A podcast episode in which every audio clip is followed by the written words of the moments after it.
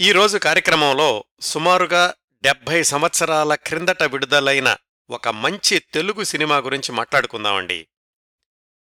ప్రముఖ బెంగాలీ రచయిత శరత్ బాబు వ్రాసిన దేవదాసు నవల కేవలం బెంగాలీ భాషలోనే కాకుండా భారతదేశంలోని అన్ని భాషల్లోకి అనువాదం అయి దేశమంతటా కూడా పేరు తెచ్చుకుంది. గురజాడ అప్పారావు గారు పద్దెనిమిది వందల తొంభై ప్రాంతాల్లోనే వ్రాసిన కన్యాశుల్కం నాటకం కాలానికి ఎదురు నిలిచి నూటపాతికేళ్ళ తర్వాత కూడా తెలుగువాళ్ళు ఇది మా సాహిత్య సంపద అని గర్వంగా భావించే అద్భుతంగా నిలిచిపోయింది. విశ్వనాథ సత్యనారాయణ గారు వ్రాసిన ఏకవీర నవల నిడివిలో చిన్నదే అయినా పాఠకుల్లో విశేషమైన ఆదరణ పొందింది. దేవదాసు కన్యాశుల్కం ఏకవీర. ఇవన్నీ ప్రసిద్ధ రచయితలు వ్రాసిన ప్రసిద్ధ రచనలు. పుస్తక రూపాల్లో ఉండగానే లక్షలాది పాఠకుల హృదయాల్లో తమదైన ముద్ర వేసిన ఈ సాహిత్య రత్నాలను సినిమాగా నిర్మించాలి అంటే ముందుగా అడుగేయాల్సింది ధైర్యం తెగింపు ఉన్న నిర్మాత. తెలుగులో అలాంటి సాహసం చేసి ఈ మూడు పుస్తకాలను అంటే దేవదాసు కన్యాశుల్కం ఏకవేర వీటిని తెలుగు సినిమాలుగా నిర్మించిన నిర్మాత ద్రోణావధ్యుల లక్ష్మీనారాయణ డిఎల్ నారాయణ క్లుప్తంగా డిఎల్ డిఎల్ గారు పూనుకోకపోతే ఈ సాహితీరత్నాలు తెలుగు తెర మీద కనిపించావా అంటే సమాధానం చెప్పడం కష్టమేనండి. దేవదాసు పంతొమ్మిది వందల యాభై మూడులో విడుదలైతే కన్యాశుల్కం పంతొమ్మిది వందల యాభై ఐదులోనూ ఏకవీర పంతొమ్మిది వందల అరవై తొమ్మిదిలోనూ విడుదలయ్యాయి. వీటిల్లో దేవదాసు ఏకవీర. ఈ చిత్రాల గురించి చాలా సంవత్సరాల క్రిందటే సుదీర్ఘమైన ఎపిసోడ్స్ ప్రసారం చేశాను. ఇంకా వీటిల్లో మిగిలిపోయినటువంటి కన్యాశుల్కం చిత్రం గురించి ఈరోజు మాట్లాడుకుందాం. కన్యాశుల్కం నాటకం గురజాడవారు నూటపాతిక సంవత్సరాల క్రిందటే సృష్టించిన ఒక మహాద్భుతం. ఈ నాటక ప్రదర్శన మొట్టమొదటిసారి పద్దెనిమిది వందల తొంభై రెండులో విజయనగరంలో జరిగింది. అప్పటికీ కొద్ది సంవత్సరాల ముందే గురజాడవారు ఈ నాటకాన్ని వ్రాశారు. మొట్టమొదటి ప్రదర్శన జరిగిన ఐదేళ్ళకు పుస్తకం అచ్చురూపంలో వచ్చింది. గురజాడవారు కన్యాశుల్కం నాటకానికి రెండవ వర్షన్ పంతొమ్మిది వందల తొమ్మిదిలో వ్రాశారు. ఇదిగో ఈ రెండో కూర్పే ఇప్పటిక్కూడా మనకి లభ్యమవుతున్నటువంటి వర్షన్. మనం మాట్లాడుకోబోతున్న సినిమాకి మూలం కూడా ఈ రెండో కూర్పే. సినిమా నిడివి మూడు గంటల లోపే అయినప్పటికీ మూల నాటకం మాత్రం ఐదారు గంటల నిడివి ఉంటుంది. ఈ నిడివి పెంపుదల అనేది కూడా రెండో వర్షంలోనే జరిగింది అని విశ్లేషకుల అభిప్రాయం. ఈ సుదీర్ఘమైన నిడివి వల్లనే రెండోసారి కూడా పబ్లిష్ అయిన పదిహేను సంవత్సరాల వరకు రంగస్థల ప్రదర్శనకు నోచుకోలేదు కన్యాశుల్కం నాటకం. అయితే ఒకసారి ప్రదర్శించడం మొదలెట్టాక పూర్తి నిడివితోనూ వివిధ సంక్షిప్త వర్షన్సతోనూ కన్యాశుల్కం నాటకం ఒక శతాబ్దం నుంచి ప్రదర్శించబడుతూనే ఉంది. కన్యాశుల్కం సమస్య అప్పటిది కదా అది కనుమరుగై కూడా వందేళ్ళు దాటింది కదా మరి ఈ నాటకం ఈ రోజుల్లో కూడా ఎందుకు ప్రదర్శించబడుతోంది ఎందుకంత ప్రజాదరణ పొందింది అంటే కన్యాశుల్కం నాటకం ప్రాచుర్యంలోకి వచ్చింది ప్రజాబాహుళ్యంలోకి చొచ్చుకెళ్ళింది కేవలం ఆ నాటకంలో గురజాడవారు ఎత్తి చూపించిన కన్యాశుల్కం సమస్య ఒక్కటే కాదండి. ఆ నాటకంలోని పాత్రల సన్నివేశాల సార్వజనీనత. కన్యాశుల్కంలోని పాత్రల వ్యక్తిత్వాలు అలాంటి ప్రవర్తనలు కలిగినటువంటి వ్యక్తులు ఇప్పటికూడా మన చుట్టూ కనిపిస్తూ ఉంటారు. అలాంటి పాత్రల ద్వారా కథ నడిపించడం వల్లనే ఇప్పటికూడా కన్యాశుల్కం నాటకం చదివినా చూసినా సినిమా చూసినా ఒక గిరీశం ఒక రామప్ప పంతులు ఒక మధురవాణి మన మధ్యన ఎక్కడో ఉన్నట్లే అనిపిస్తూ ఉంటారు. అంతేకాదు కన్యాశుల్కం నాటకానికి గురజాడగారు ఎంపిక చేసుకున్నటువంటి ఫ్రేమ్ కూడా అత్యంత శక్తివంతమైంది సార్వజనీనమైంది.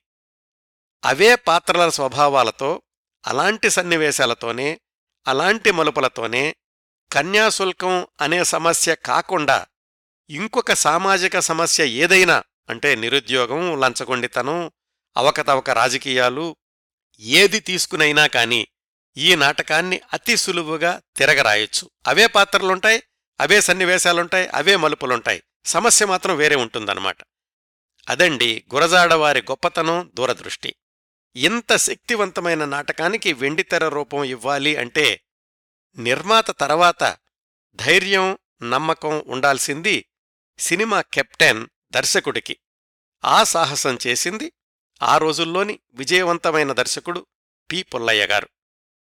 సినిమా నేపథ్య విశేషాలు వివిధ విభాగాల విశ్లేషణలకి వెళ్ళబోయే ముందు కన్యాశుల్కం కథ సినిమాలో చిత్రీకరించబడిన విధంగా మన తర్వాత విశేషాల్లోని ప్రస్తావనకు అవసరమైనంత మేర మాత్రం అతిక్లుప్తంగా గుర్తు తెచ్చుకుందాం. కన్యాశుల్కం కథ ప్రధానంగా మూడు ప్రదేశాల్లో జరుగుతుంది. విజయనగరం రామచంద్రపుర అగ్రహారం కృష్ణరాయపుర అగ్రహారం. విజయనగరంలో గిరీశం అనే కోతలరాయుడు పూటకోళ్ళ ఇంట్లో తింటూ పిల్లలకు ట్యూషన్స్ చెప్తూ బతుకుతుంటాడు. ఆ ఊళ్ళోనే ఉన్న మధురవాణి అనే వేశ్య దగ్గరకు తరచూ వెళుతూ ఉంటాడు. రెండో ప్రదేశం రామచంద్రపుర అగ్రహారం. ఆ ఊళ్ళో రామప్ప పంతులు అనే దళారి వయసు మీరిన బ్రహ్మచారి ఉంటాడు.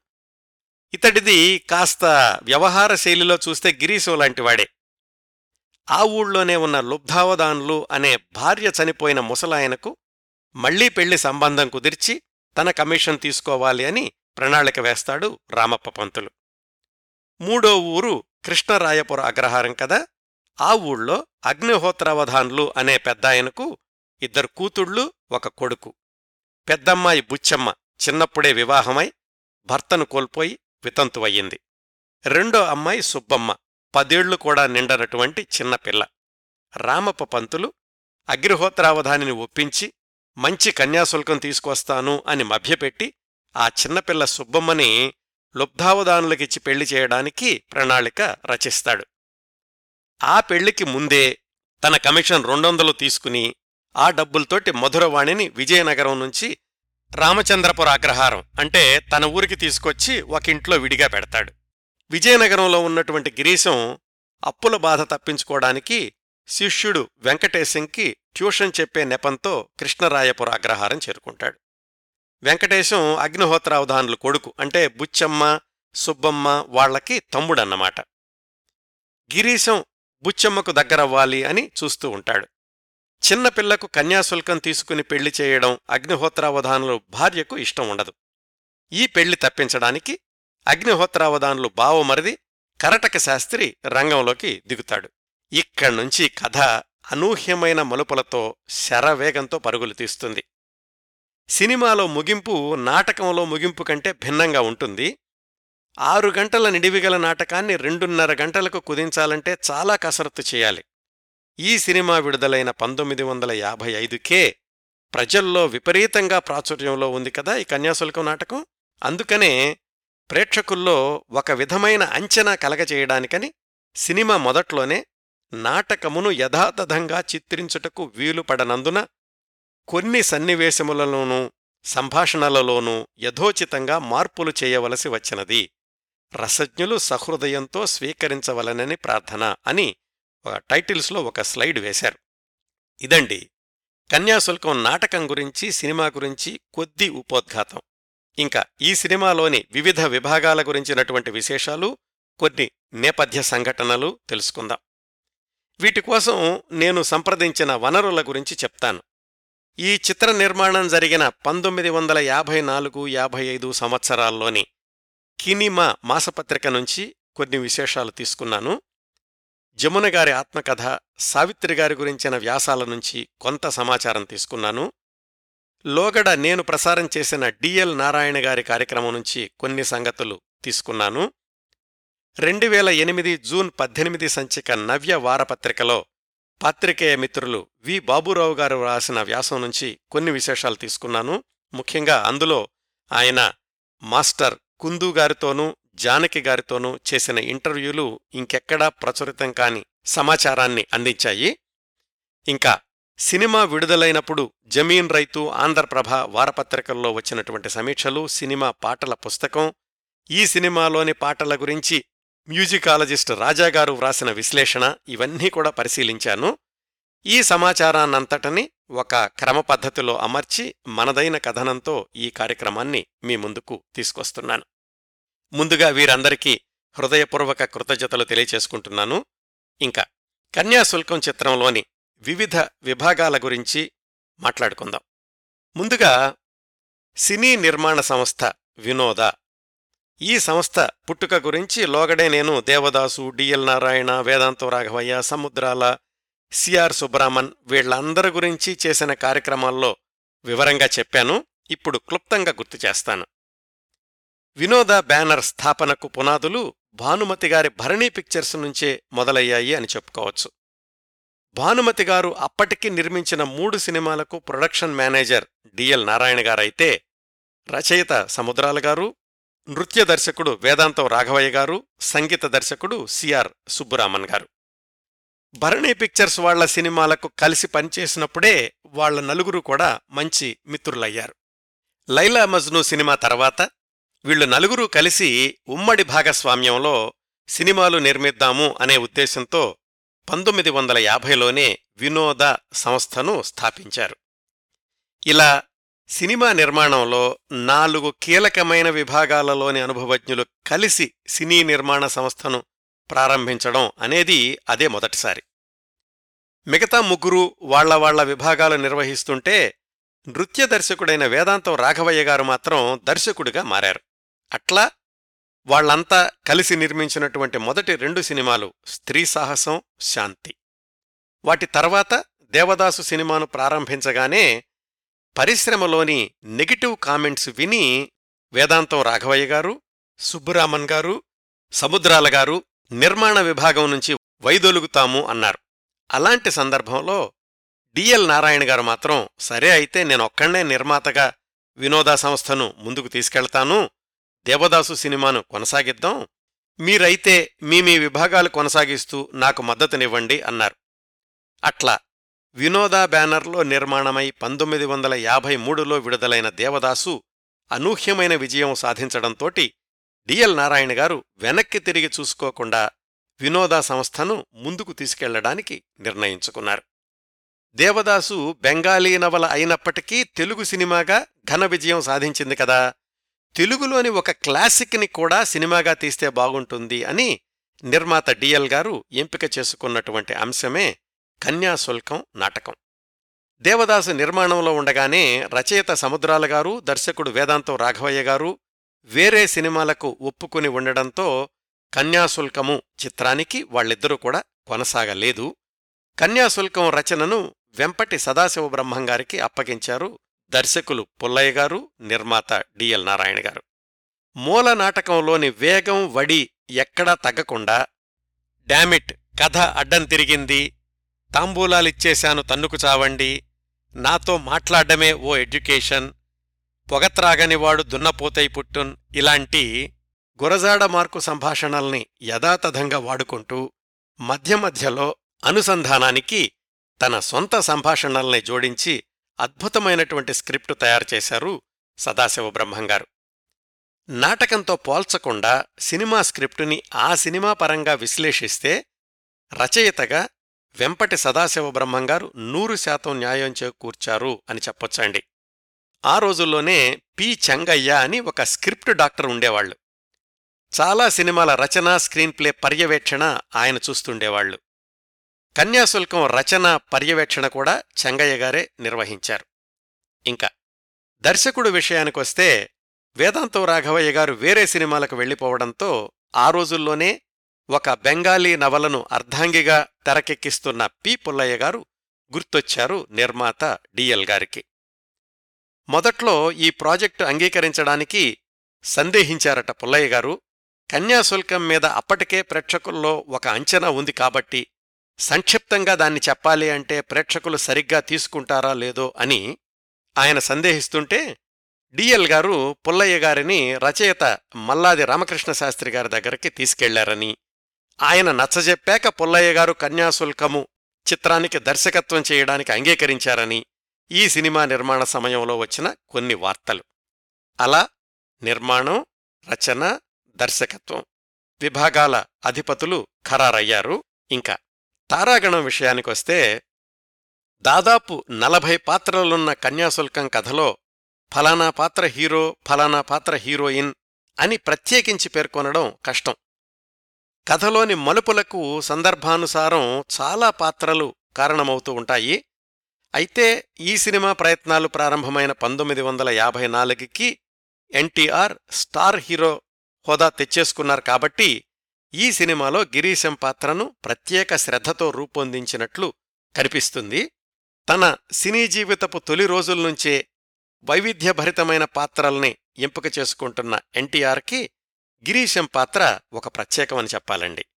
మామూలు హీరోయిజం ప్రదర్శించే పాత్ర కాకుండా కపటత్వంతో కూడినటువంటి బడాయి పాత్ర ఈ గిరీశంది కదా? దానికి కూడా ఎన్టీఆర్ నూటికి నూరు శాతం న్యాయం చేకూర్చారు అనడానికి ఏమాత్రం సందేహించాల్సిన అవసరం లేదు. దీనికి ఉదాహరణలుగా ఆ సినిమాలోని అనేక సందర్భాలను గిరీశం అభినయించినటువంటి పాటల్ని కూడా మనం చెప్పుకోవచ్చండి.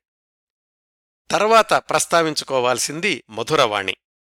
కన్యాశుల్కానికి ముందు వినోదావాళ్ళు తీసిన శాంతి దేవదాసు ఈ రెండింటిలోనూ సావిత్రిగారే హీరోయిన్ కాబట్టి సహజంగానే మధురవాణి పాత్రకు ఆమెనే ఎంపిక చేసుకుని ఉండాలి. దేవదాసుతోటి స్టార్ అయిపోయిన సావిత్రిగారికి మధురవాణి ఒక వైవిధ్యభరితమైనటువంటి పాత్ర. అయితే అది వేశ్య పాత్రే అయినప్పటికీ తన వ్యక్తిత్వాన్ని నిలబెట్టుకునే సంభాషణల్ని ప్రత్యేకంగా చెప్పించడంతో పాటు చివర్లో కూడా ఆ పాత్రను ఒక ఉన్నత స్థాయికి తీసుకెళ్ళే సన్నివేశాలను కల్పించారు. ఇంకా బుచ్చమ్మ. ఇది వితంతువు పాత్ర. పైగా గిరీశంతో లేచిపోయే పాత్ర కాబట్టి అప్పటికే పేరున్న కథానాయికల కంటే కాస్త కొత్తవారిని తీసుకుందాము అని నిర్మాత డిఎల్ గారు అప్పుడప్పుడే సినీరంగ ప్రవేశం చేసిన జమున గారిని సంప్రదించారు. జమున వాళ్ళ నాన్నగారికి ఎవరో చెప్పారు డిఎల్ గారితో జాగ్రత్తగా ఉండండి అని. అందువల్ల పైగా అది వితంతు పాత్ర అని కూడా జమున గారి నాన్నగారు ఆ పాత్రలో తన కూతురు నటించదు అని తగేసి చెప్పేశారు. అయితే వినోదా వారి తరువాతి చిత్రం చిరంజీవులలో తాను నటించడం అప్పట్నుంచి డిఎల్ గారు కుటుంబ మిత్రులుగా మారడం గురించి జమున గారు తన ఆత్మకథలో వ్రాసుకున్నారు. అదంతా వేరే కథ అనుకోండి. బుచ్చిమ్మ పాత్రకు తర్వాత డిఎల్ గారు సంప్రదించినటువంటి నటి షావుకారు జానకి గారు. దేవదాసులోని పార్వతి పాత్రకు ముందుగా షావుకారు జానకి గారిని ఎంపిక చేసి చివరి నిమిషంలో ఆమెను తొలగించిన సంగతి శ్రోతలకు గుర్తుండే ఉంటుంది. వినోదా సంస్థతోటి అలాంటి చేదు అనుభవం ఉన్నప్పటికీ నిర్మాతగారు అడగ్గానే పాతవేమీ గుర్తుపెట్టుకోకుండా ఒప్పేసుకున్నాను నా వృత్తిధర్మాన్ని పాటించాను పైగా ఎన్టీఆర్ పక్కన అనగానే కాదు అనాలనిపించలేదు అని ఒక ఇంటర్వ్యూలో చెప్పారు జానకి గారు. అలాగే తన కుటుంబ నేపథ్యం తన ఇంట్లోని ఆచార వ్యవహారాలు ఇవన్నీ కూడా బుచ్చమ్మ పాత్రను పోషించడానికి ఎంతగానో ఉపయోగపడ్డాయి అని కూడా చెప్పారు అదే ఇంటర్వ్యూలో జానకి గారు. జాగ్రత్తగా గమనిస్తే గిరీశం మధురవాణి బుచ్చమ్మ. ఇవి ఆనాటి సినిమాల్లో వచ్చే మోసపాత్రలు కాదు. అయినాగాని ఎన్టీఆర్ సావిత్రి జానకి గార్లు వినోద బ్యానర్కి నిర్మాత దర్శకులకి విలువనిచ్చి ఆ పాత్రలకు అంగీకరించారు అని ఆనాటి వార్తలు. అలాగే సావిత్రి గారి నాట్య కౌశలం చూపించడానికి అన్నట్లు ఆమె మీద ఒక జావళి కూడా చిత్రీకరించారు రెండు మామూలు పాటలతో పాటు. తన కమిషన్ కోసం ఎవరికి ఎవరితోనైనా సంబంధాలు కుదిర్చే బ్రోకర్గాను మధురవాణి మరొక కస్టమర్గాను రామప్ప పంతులు పాత్రలో నటించింది సిఎస్ఆర్ గారు. ఆయన విలక్షణమైనటువంటి సంభాషణ ఉచ్చారణ శైలి అది కూడా ఆ పాత్రకు అదనపు ఆకర్షణ అని చెప్పుకోవచ్చు. బాల్య వివాహానికి అర్రులు చాచే లుబ్ధావధానులుగా గోవిందరాజు సుబ్బారావు గారు నటిస్తే బుచ్చమ్మ సుబ్బమ్మల తండ్రి అగ్నిహోత్రావధానులుగా నటించింది విన్నకోట రామన్న పంతులు గారు. ఈయన మనవడే తర్వాత రోజుల్లో ముద్దమందారం హీరో ప్రదీప్. మరొక ప్రధాన మెరుపు పాత్ర కుర్రవాడు వెంకటేశం. ఈ పాత్రలో నటించింది మాస్టర్ కుందు. అసలు పేరు గాదె బాలకృష్ణారావు. ఈయన గురించి పెళ్ళి చేసి చూడు చిత్ర విశేషాల్లో చెప్పాను. ఆ రోజుల్లోని బాలానందం రేడియో కార్యక్రమాల్లో అదరగట్టేస్తుండేవాడు బాలనటుడిగా ఈ మాస్టర్ కుందు. పెళ్ళి చేసి చూడు సినిమాలో కూడా ఎన్టీఆర్ పక్కన నటించారు. నవ్య పత్రికకు ఆయన ఇచ్చిన ఇంటర్వ్యూలో కొన్ని ఆసక్తికరమైన విశేషాలు చెప్పారు. ఈ కన్యాశుల్కం సమయం వచ్చేసరికి ఆయంది అటు ఇటు కాని వయసు బాల్యానికి కౌమారానికి సంధి సమయం. ఇంకా సినిమాల్లో బాలనటుడిగా కొనసాగడం కష్టం అని తెలిసిపోతున్నటువంటి రోజులు. పైగా గుండు చేసి పిలకపెట్టడం వీటన్నిటితోటి వెంకటేశం పాత్రకు ముందుగా అయిష్టంగానే ఒప్పుకున్నాను. కాని ఒకసారి సెట్స్లోకి వెళ్ళాక దర్శకుడు సూచనలను తూచా తప్పకుండా పాటించాను. ఆనాటి మహామహులతో నటించడం నా అదృష్టం అని చెప్పుకున్నారు అప్పటి మాస్టర్ కుందు. దీని తర్వాత తోడికోడళ్ళు సినిమాలో మాత్రం నటించి ఆ తర్వాత సినిమా రంగానికి స్వస్తి చెప్పారు. గాదే బాలకృష్ణారావు గారు కన్యాశుల్కంలో వెంకటేశం. ఆ తర్వాత డిగ్రీ పూర్తి చేసి ఎఫ్సిఐలో దీర్ఘకాలం ఉద్యోగం చేసి జాయింట్ డైరెక్టర్గా రిటైర్ అయ్యారు. ఇవన్నీ కూడా ఆయన రెండు వేల ఎనిమిదిలో ఇచ్చినటువంటి ఇంటర్వ్యూలో చెప్పిన విశేషాలండి. ఇంకొక ఆసక్తికరమైన సంగతి ఏమిటంటే మాస్టర్ కుందు సినిమాల్లో మానేసి కాలేజీలో చదువుకుంటున్న రోజుల్లో పంతొమ్మిది వందల యాభై ఏడులో సికింద్రాబాదులో ఇదే కన్యాశుల్కం నాటకాన్ని స్థానం నరసింహారావు గారు గోవిందరాజు సుబ్బారావు గారు లాంటి హేమాహేమీలు రంగస్థల నాటకంగా ప్రదర్శించినప్పుడు ఈ కుర్రవాడు మాస్టర్ కుందుని ప్రత్యేకంగా పిలిపించి వెంకటేశం పాత్రలో నటింపచేశారు. ఇంకా మిగతా పాత్రల విషయానికొస్తే సుబ్బమ్మ పెళ్ళి తప్పించడానికి నాటకమాడే కరటక శాస్త్రిగా వంగర వెంకట సుబ్బయ్య నటిస్తే పెళ్ళి కూతురు వేషం వేసినటువంటి ఆయన శిష్యుడు పాత్రలో నటించింది మాస్టర్ సుధాకర్. దేవదాసులో చిన్నప్పటి దేవదాసుగా నటించింది ఈ మాస్టర్ సుధాకరే. ఇంకా లాయర్ సౌజన్యారావు పంతులుగా గుమ్మడిగారు పూటకోళ్ళమ్మగా ఛాయాదేవి లుబ్ధావదానులు కూతురుగా సూర్యకాంతం. ఒక విధంగా చూస్తే ఆనాటి ప్రసిద్ధ క్యారెక్టర్ నటీనటుల్లో చాలామంది కన్యాశుల్కం సినిమాలో కనిపిస్తారు. ఇంకొక విశేషం ఏమిటంటే ఈ సినిమాలోని బొమ్మల పెళ్ళి పాటలో చాలామంది పిల్లలు కనిపిస్తారు కదా? వాళ్ళందరూ కూడా బాలానంద సంఘం సభ్యులు.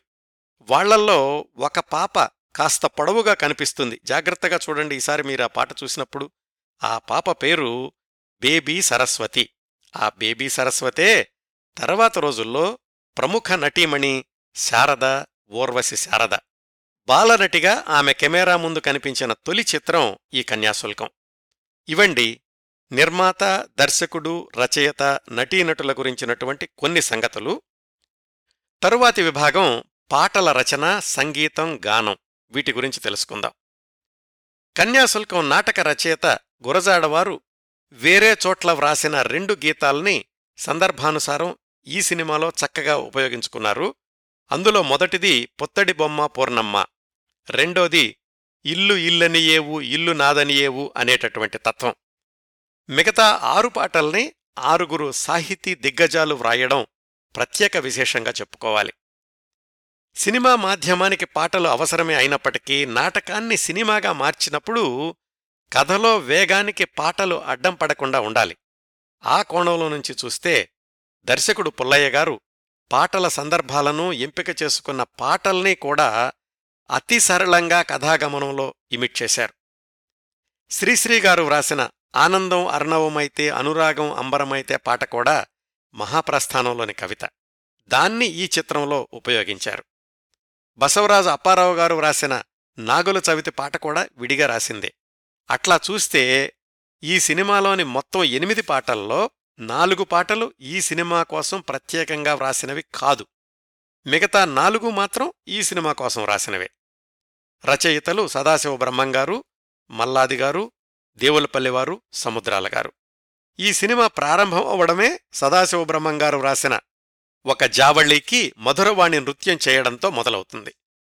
మల్లాదిగారు వ్రాసిన చిటారు కొమ్మన మిఠాయి పట్లం పాట గురించి సమీక్షకులు చాలాసార్లు ప్రత్యేకంగా ప్రస్తావించారు. సాధారణంగా మల్లాది రామకృష్ణ శాస్త్రి గారి పాటలు అంటే మామూలు ప్రేక్షకులకు అంతగా అర్థం కావు అని నమ్మకం ఆ రోజుల్లో.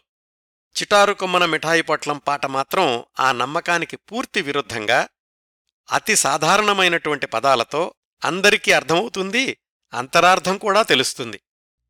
ఈ పాటలోని ప్రతి మాటని కథలో విడదీయరాని భాగం అనిపించేలాగా వ్రాశారు మల్లాది రామకృష్ణ శాస్త్రి గారు. పాట పాడుతోంది గిరీశం. ఆయన చిటారు కొమ్మన మిఠాయి పట్లం లాంటి బుచ్చమ్మను చూస్తూ ఆమెను అందుకోవాలి అనుకుంటూ ఆయన పాడినటువంటి పాట. ఆ రెండు పాత్రల పరంగా చూస్తే ప్రతి పదానికి బోలెడంత అర్థం కనిపిస్తుంది ఈ పాటలో. ఉదాహరణకు వాటం చూసి వడుపు చేసి వంచర కొమ్మను నరుడా. మామూలుగా చూస్తే ఆ మిఠాయి పొట్లం అందుకోవాలి అంటే కొమ్మను వంచాలి అని. ఇటు కథాపరంగా చూస్తే బుచ్చమును ఎలా బొట్లో వేసుకోవాలని గిరీశం అనుకునేటటువంటి మాటలన్నమాట. దేవుడు చేసిన లోపాన్ని నీవు దిద్దుకురారా నరుడా. దానికోసమే కొద్దిగా హద్దు మీరరా నరుడా.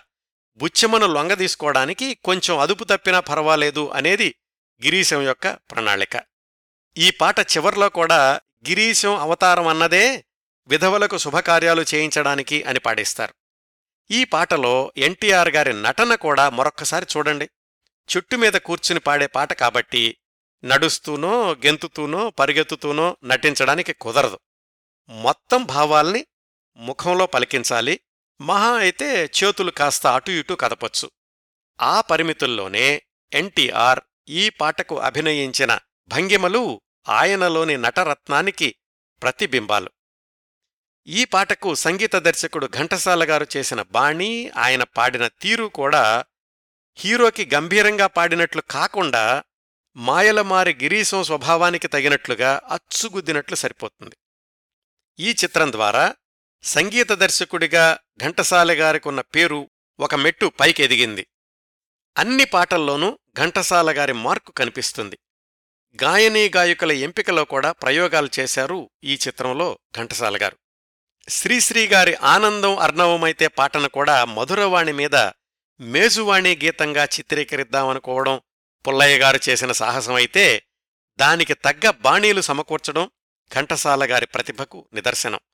సుశీల గారు పాడిన ఈ పాటలో ప్రతి పంక్తికి సావిత్రిగారి అభినయాన్ని నిశితంగా గమనించండి ఒకసారి.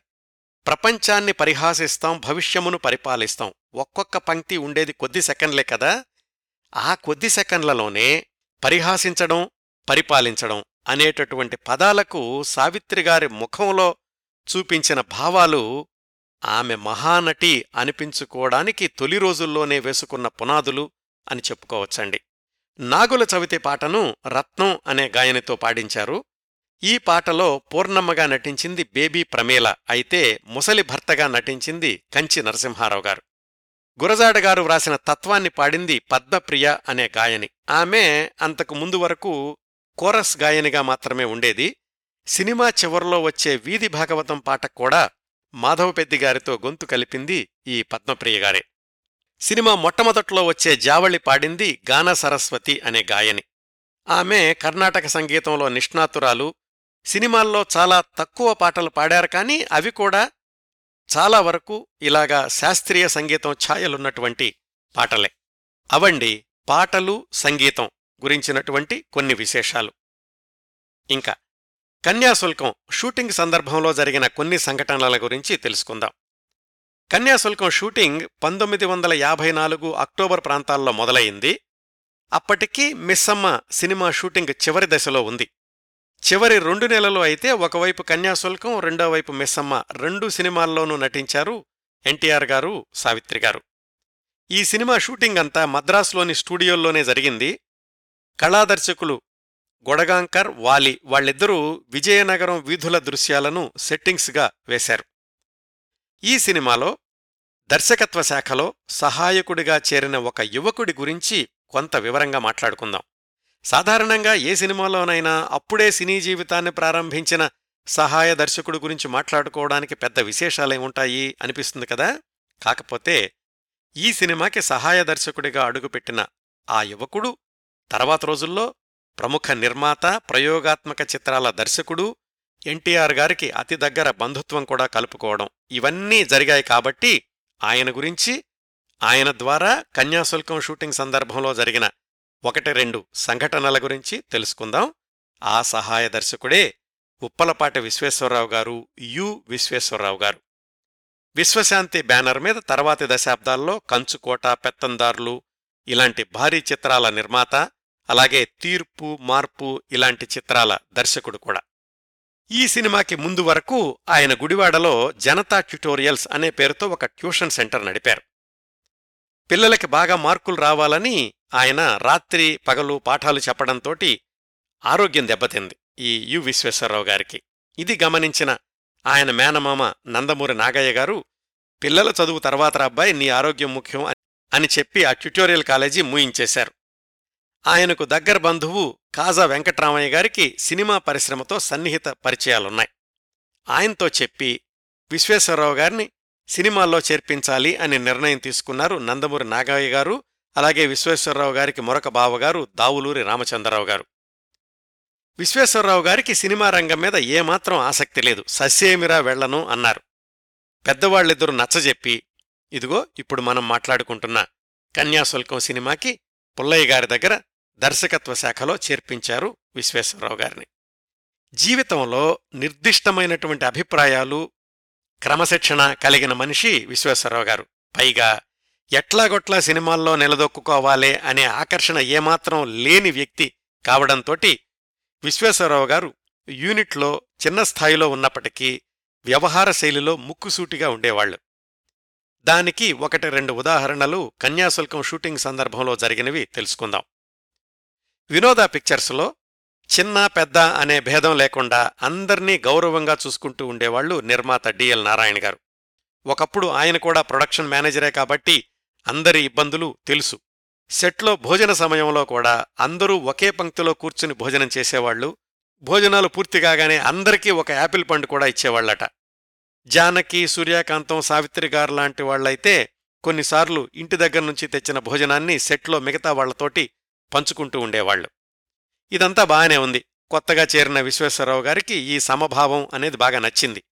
అయితే ఆ సినిమాలో నటించే కొంతమంది సీనియర్ నటులు సాంకేతిక నిపుణుల్ని పేరుతో కాకుండా ఏయ్ ఓయ్ అని పిలవడం విశ్వేశ్వరరావు గారికి నచ్చలేదు. ఒకసారి ఆయన సూటిగా గోవిందరాజు సుబ్బారావు గారితో వాదన పెట్టుకున్నారట. పేరుతో పిలవచ్చు కదండి ఏయ్ ఓయ్ అని పిలుస్తుంటే మాకు చిన్నతనంగా ఉంటుంది అని. నిన్నగాక మొన్న యూనిట్లో చేరిన కుర్రాడు అంత ధైర్యంగా చెప్పేసరికి మిగతా వాళ్ళంతా ఆశ్చర్యపోయారు. తాము ఎప్పట్నుంచో చెప్పలేకపోతున్న భావాన్ని ఈ కుర్రాడు ధైర్యంగా చెప్పడంతో అప్పటినుంచి విశ్వేశ్వరరావు గారిని పెద్దబ్బాయ్ అని పిలవడం మొదలుపెట్టారట యూనిట్ వాళ్ళంతా అలాగే విశ్వేశ్వరరావు గారిలోని నిబద్ధతకు ఇంకొక ఉదాహరణ ఇందులో సావిత్రిగారి ప్రస్తావన కూడా వస్తుంది కాబట్టి ముందుగా కన్యాశుల్కము షూటింగ్ సమయానికి సావిత్రిగారి పరిస్థితి ఎలా ఉందో చూద్దాం. పంతొమ్మిది వందల యాభై నాలుగుకి సావిత్రిగారు స్టార్ హోదా తెచ్చేసుకున్నట్లే. ఎప్పుడూ ఐదారు సినిమాలకు తగ్గకుండా ఆమె డైరీల్లో ఉండేవి. ఆమెను సినిమాల్లోకి తీసుకొచ్చినటువంటి ఆమె పెదనన్న కెవి చౌదరి ఆమెకు సంరక్షకుడిగా ఉన్నారు. అయితే పంతొమ్మిది వందల యాభై రెండులోనే ఇంట్లో ఎవరికీ తెలియకుండా సావిత్రి జమినీ గణేశన్ గుళ్ళో పెళ్ళి చేసుకున్నారు. పంతొమ్మిది వందల యాభై ఐదులో ఆ విషయం ధైర్యంగా బయటపెట్టడానికి మూడేళ్ళు పట్టింది. కన్యాశుల్కం షూటింగ్ జరిగే సమయానికి ఈ రహస్య వివాహం జరిగి రెండేళ్ళయింది ఈ సినిమాకి సమాంతరంగా షూటింగ్ జరిగిన తమిళ మిస్సమ్మలో సావిత్రి జమినీ గణేశన్లు జంటగా నటిస్తున్నారు. అప్పుడప్పుడు సెట్స్కి వచ్చినటువంటి కేవీ చౌదరికి సావిత్రి జమినీ గణేశన్ల చనువు అర్థమయ్యింది. తనకు తెలియకుండా ఏదో జరుగుతోంది అని పసికట్టగలిగాడు. ఇలా జరుగుతూ ఉండగా ఒక చిన్న సంఘటన జరిగింది. ఆ రోజుల్లోనే లక్స్ సబ్బు వాళ్ళు సినీతారల సౌందర్య రహస్యం లక్స్ అని పత్రికల్లో ప్రకటనలకి సినిమా తారల ఫోటోలు వాళ్ళ సంతకాలు జతచేసి వేస్తుండేవాళ్ళు అలా సావిత్రి గారితో కూడా ఈ లక్స్ సబ్బుల గురించి ఒక ప్రచార ప్రకటన పత్రికల్లో వచ్చింది. సావిత్రి గారు ఆ ప్రకటన కోసం దిగినటువంటి ఫోటో వెనకాల సావిత్రి గణేష్ అని వ్రాసుకుని దాచుకున్నారట. అది ఎలాగో కెవి చౌదరి గారి కంటపడింది. సావిత్రి గారిని నిలదీసి నానా గొడవ చేశారు. ఆవిడ ఏదో వివరణ ఇవ్వడానికి ప్రయత్నించారు. అయితే సావిత్రి తన చెప్పు చేతల్లో నుంచి జారిపోవడం లేదు అని నిర్ధారించుకోవడానికి ఈ కన్యాశుల్కం సినిమా టైటిల్స్లో కె సావిత్రి అని వెయ్యమని డిఎల్ గారికి చెప్పారు కెవి చౌదరి. దాన్ని ఒక పెద్ద సమస్య చేయడం ఇష్టం లేక సావిత్రి గారు కూడా కాదనలేదు. అట్లా కన్యాశుల్కం టైటిల్స్లో మాత్రమే సావిత్రి గారి పేరు కె సావిత్రి అని ఉంటుంది. పాటల పుస్తకం ప్రచార ప్రకటనలు వీటిల్లో మాత్రం సావిత్రి అనే ఉంటుంది. వాటన్నింటినీ ప్రభావితం చేసే స్థాయి కాదు కెవి చౌదరిది. ఆ రోజుల్లోనే ఆ కెవి చౌదరి గారు చేసిన ఇంకొక మార్పు సావిత్రి గారి మీద నెగిటివ్ ప్రచారాన్ని తెచ్చిపెట్టింది. అంతవరకు నెలవారీ పారితోషికం మీద పనిచేస్తున్న సావిత్రి గారికి ఏక మొత్తం ఒకేసారి డబ్బులు ఇవ్వాలి అని ఈ కెవి చౌదరి షరతు పెట్టడంతో పత్రికల వాళ్ళందరూ సావిత్రి నిన్నగాక మొన్న సినిమాల్లోకి వచ్చింది అప్పుడే పారితోషికం పెంచేసింది అని ఒక నెగిటివ్ పబ్లిసిటీ ప్రారంభించారు. కన్యాశుల్కం షూటింగ్ సమయంలో ఇన్ని చికాకులతో ఉండేవాళ్ళు సావిత్రిగారు నటనలో ఆమె విశ్వరూపాన్ని ప్రదర్శిస్తున్నప్పటికీ సెట్స్లో ఒక్కొక్కసారి పరధ్యానంగా ఉంటూ ఉండేవాళ్ళట ఇప్పుడు మళ్ళీ మనం సహాయ దర్శకుడు విశ్వేశ్వరరావు గారి దగ్గరకు వద్దాం. ఆయనకు చిత్రకళలో కూడా మంచి ప్రవేశం ఉంది.